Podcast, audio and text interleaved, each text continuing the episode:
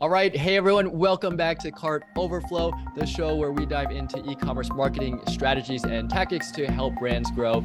And today we have Anne Zuckerman, who is the president of Edith's Inc., and with a really unique and interesting take on women's lingerie brand that we're going to dive into and learn more about. But Anne, thank you so much for joining.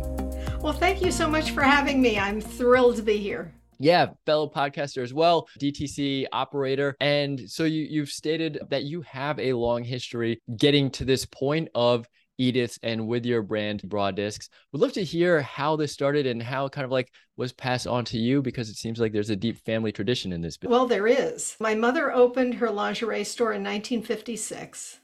My grandparents had a background in business. So when she opened her store, the inventory was all done in notebooks on graph paper with sticks, as I used to call them. My grandmother had the style number on one side and the sizes at the top, and she would have the total quantity and then how many were sold on a daily basis of each unit. So going forward, what happened was my mother became ill. I end, ended up inheriting the business. My grandmother had passed away, and then my mother passed away, and I had the business with these four gigantic notebooks. So the first thing I did was I transi- transitioned to a barcode system with readers and set it up on a computer. So that's where I started, and I moved into that direction.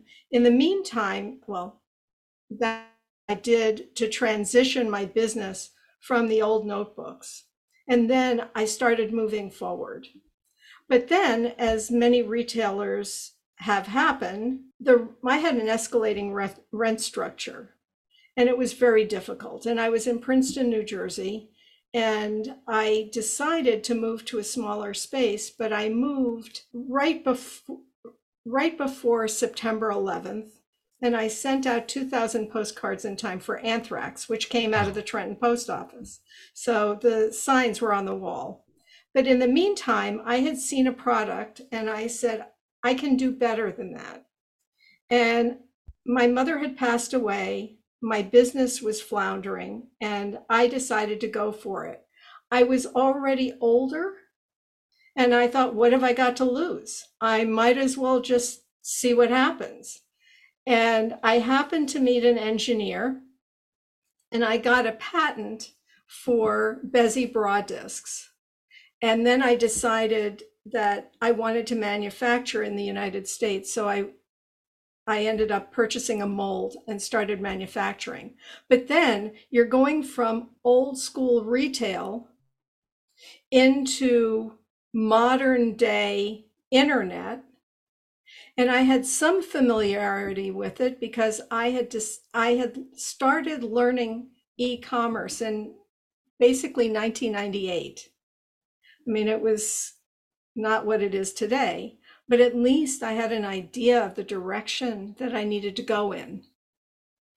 And so from there, I started, I knew that I had to advertise, I knew I had to get my product on the market. I started out by doing trade shows and meeting retailers and creating a whole wholesale business.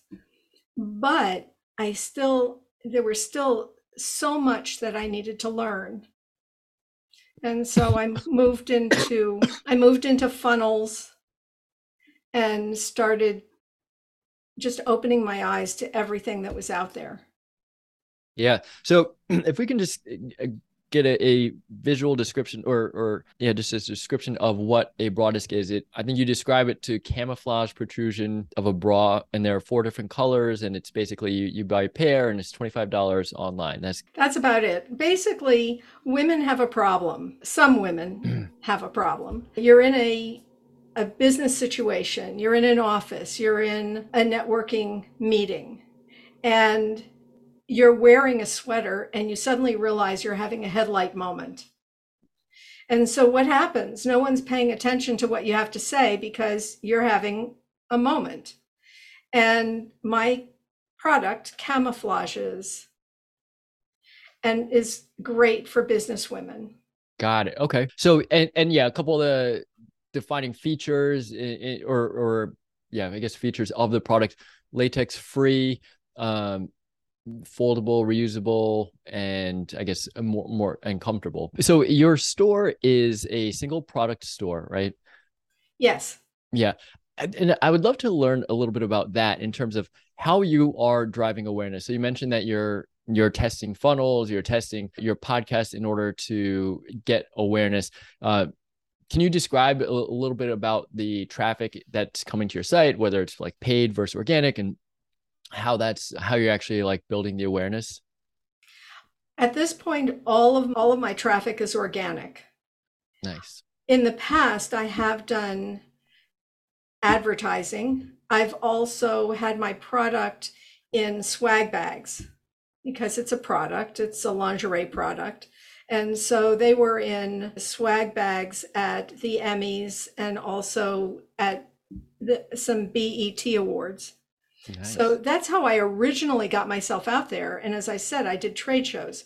So what I did was I got it into stores. So it was it it has been all word of mouth. But then was noticed I had a notice in Oprah's magazine that drove a lot of traffic.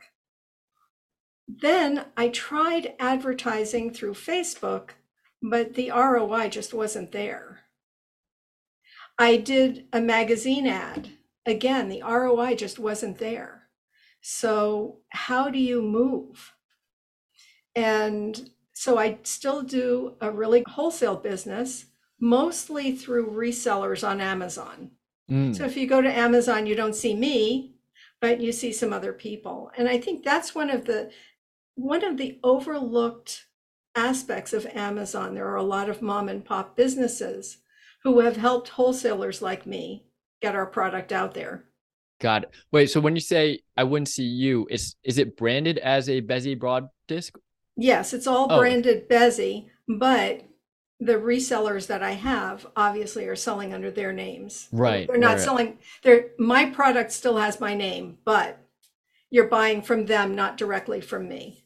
Got it. Okay. So a lot of the business is either organic traffic that's coming to convert, and some of that might be from word of mouth, like was some of the partnerships or trade shows that you've been a part of. And then you are also getting a fair amount of business from wholesalers that buy your product, then sell it on Amazon as part of their own inventory. Sure. Awesome. That that's really cool. Have you ever thought about using Amazon as a direct channel yourself? I have, but this is where the this is the challenge. I can't be everything. And so I'm very good at wholesale distribution. I'm very good at my retail distribution. But to learn the ins and outs of Amazon is a lot more complicated. I have a Shopify store. People purchase directly from me through Shopify. So I'm there, but Amazon is totally different. And I prefer to do business with people who understand that platform.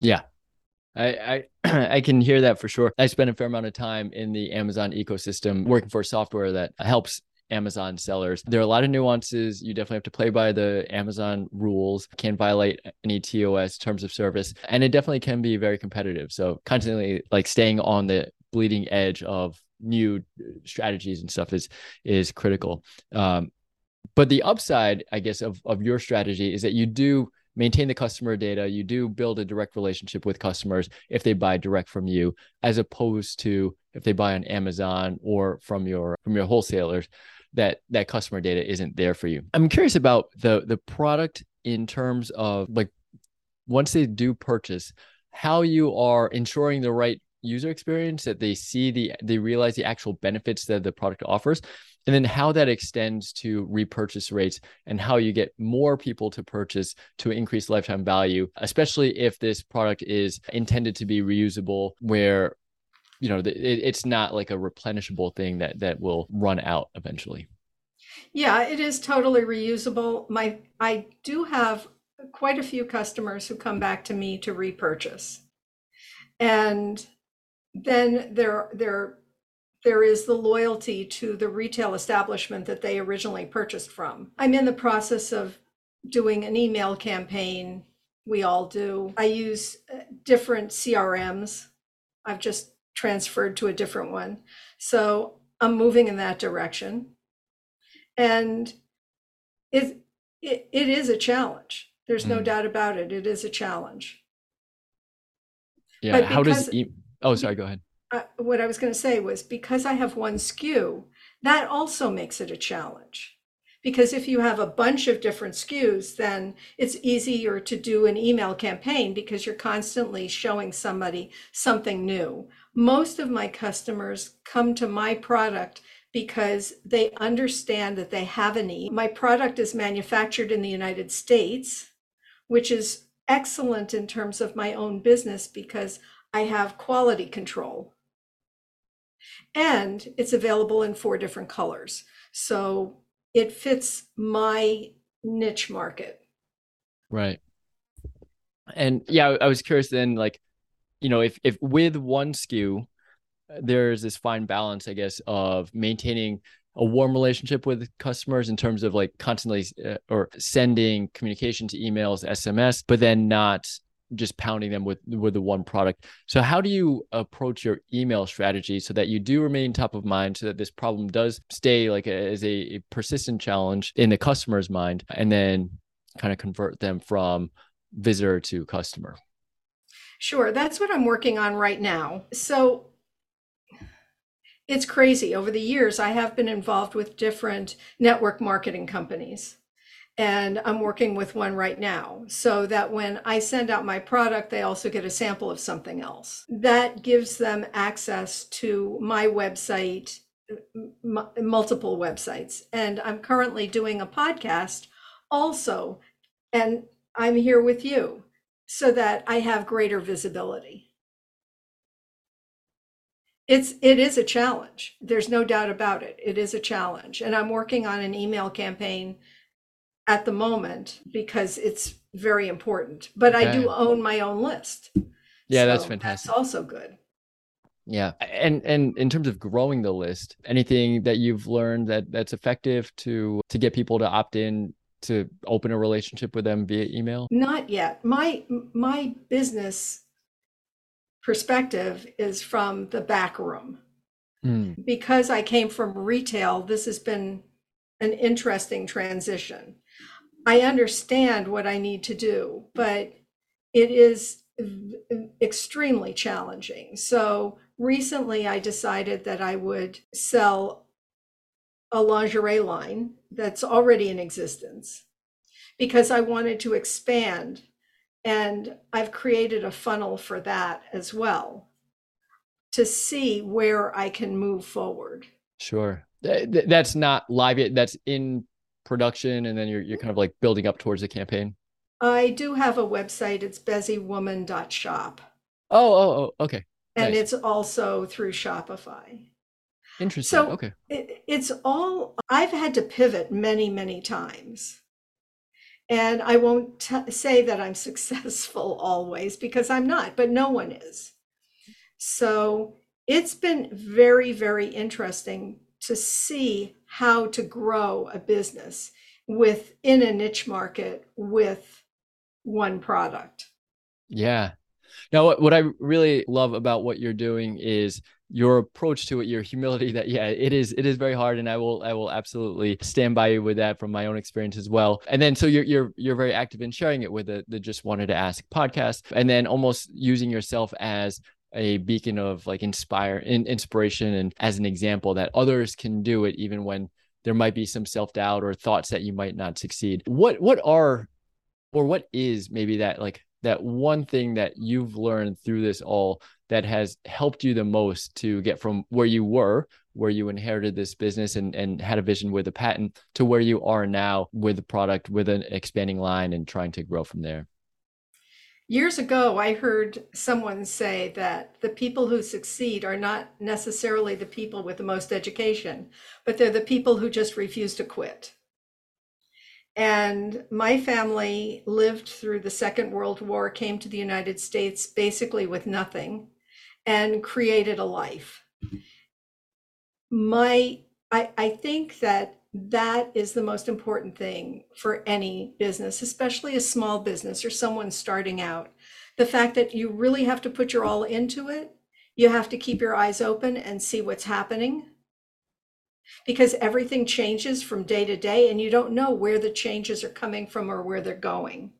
So I meet with my accountant once a year, and every time I walk into his office, he says, "And you're still here." and that and I show him my website and I tell him what I'm doing. I think that for those of us who are smaller businesses, I think the most challenging part is that sometimes the tech the tech aspect, the software and everything else becomes overwhelming. And there are a lot of people out there who are willing to help. They all have processes for large companies. They don't necessarily want to speak to people who have small companies or startups. I think that's one of the biggest challenges. But as I said, I just refuse to quit. I love it. Yeah, that's it, eh, not many places the the notion of being a cockroach is a compliment, but that's what you got to do, right? You got to survive the, you know, like all different circumstances, conditions, and and just proceed forward. So kudos to you for doing that. I, I hope to take that to heart myself. And thank you so much for sharing your your thoughts and insights and experiences. Where can we learn more about you, your podcast, Bezi Broad Discs? Well, my website is beziwoman.com, B as in boy, E Z I woman.com. I also have the just wanted to ask.com, which features my podcast, but also has links. And then I just created annezuckerman.com. Fantastic. A N N E. Yeah, A N N E Zuckerman.com. I'm all over the place. That's awesome. Well, kudos to you. And thank you so much for joining today. And that's the episode for today. Thanks so much for listening all the way to the end. We love you for it. If you found anything valuable at all or want to share your feedback, please leave us a review on iTunes or wherever you get your podcasts. And you can also just drop us a line hello at cartoverflow.com. We'd love to hear your feedback or suggestions so we can cover it in a future episode. All right, see you next time.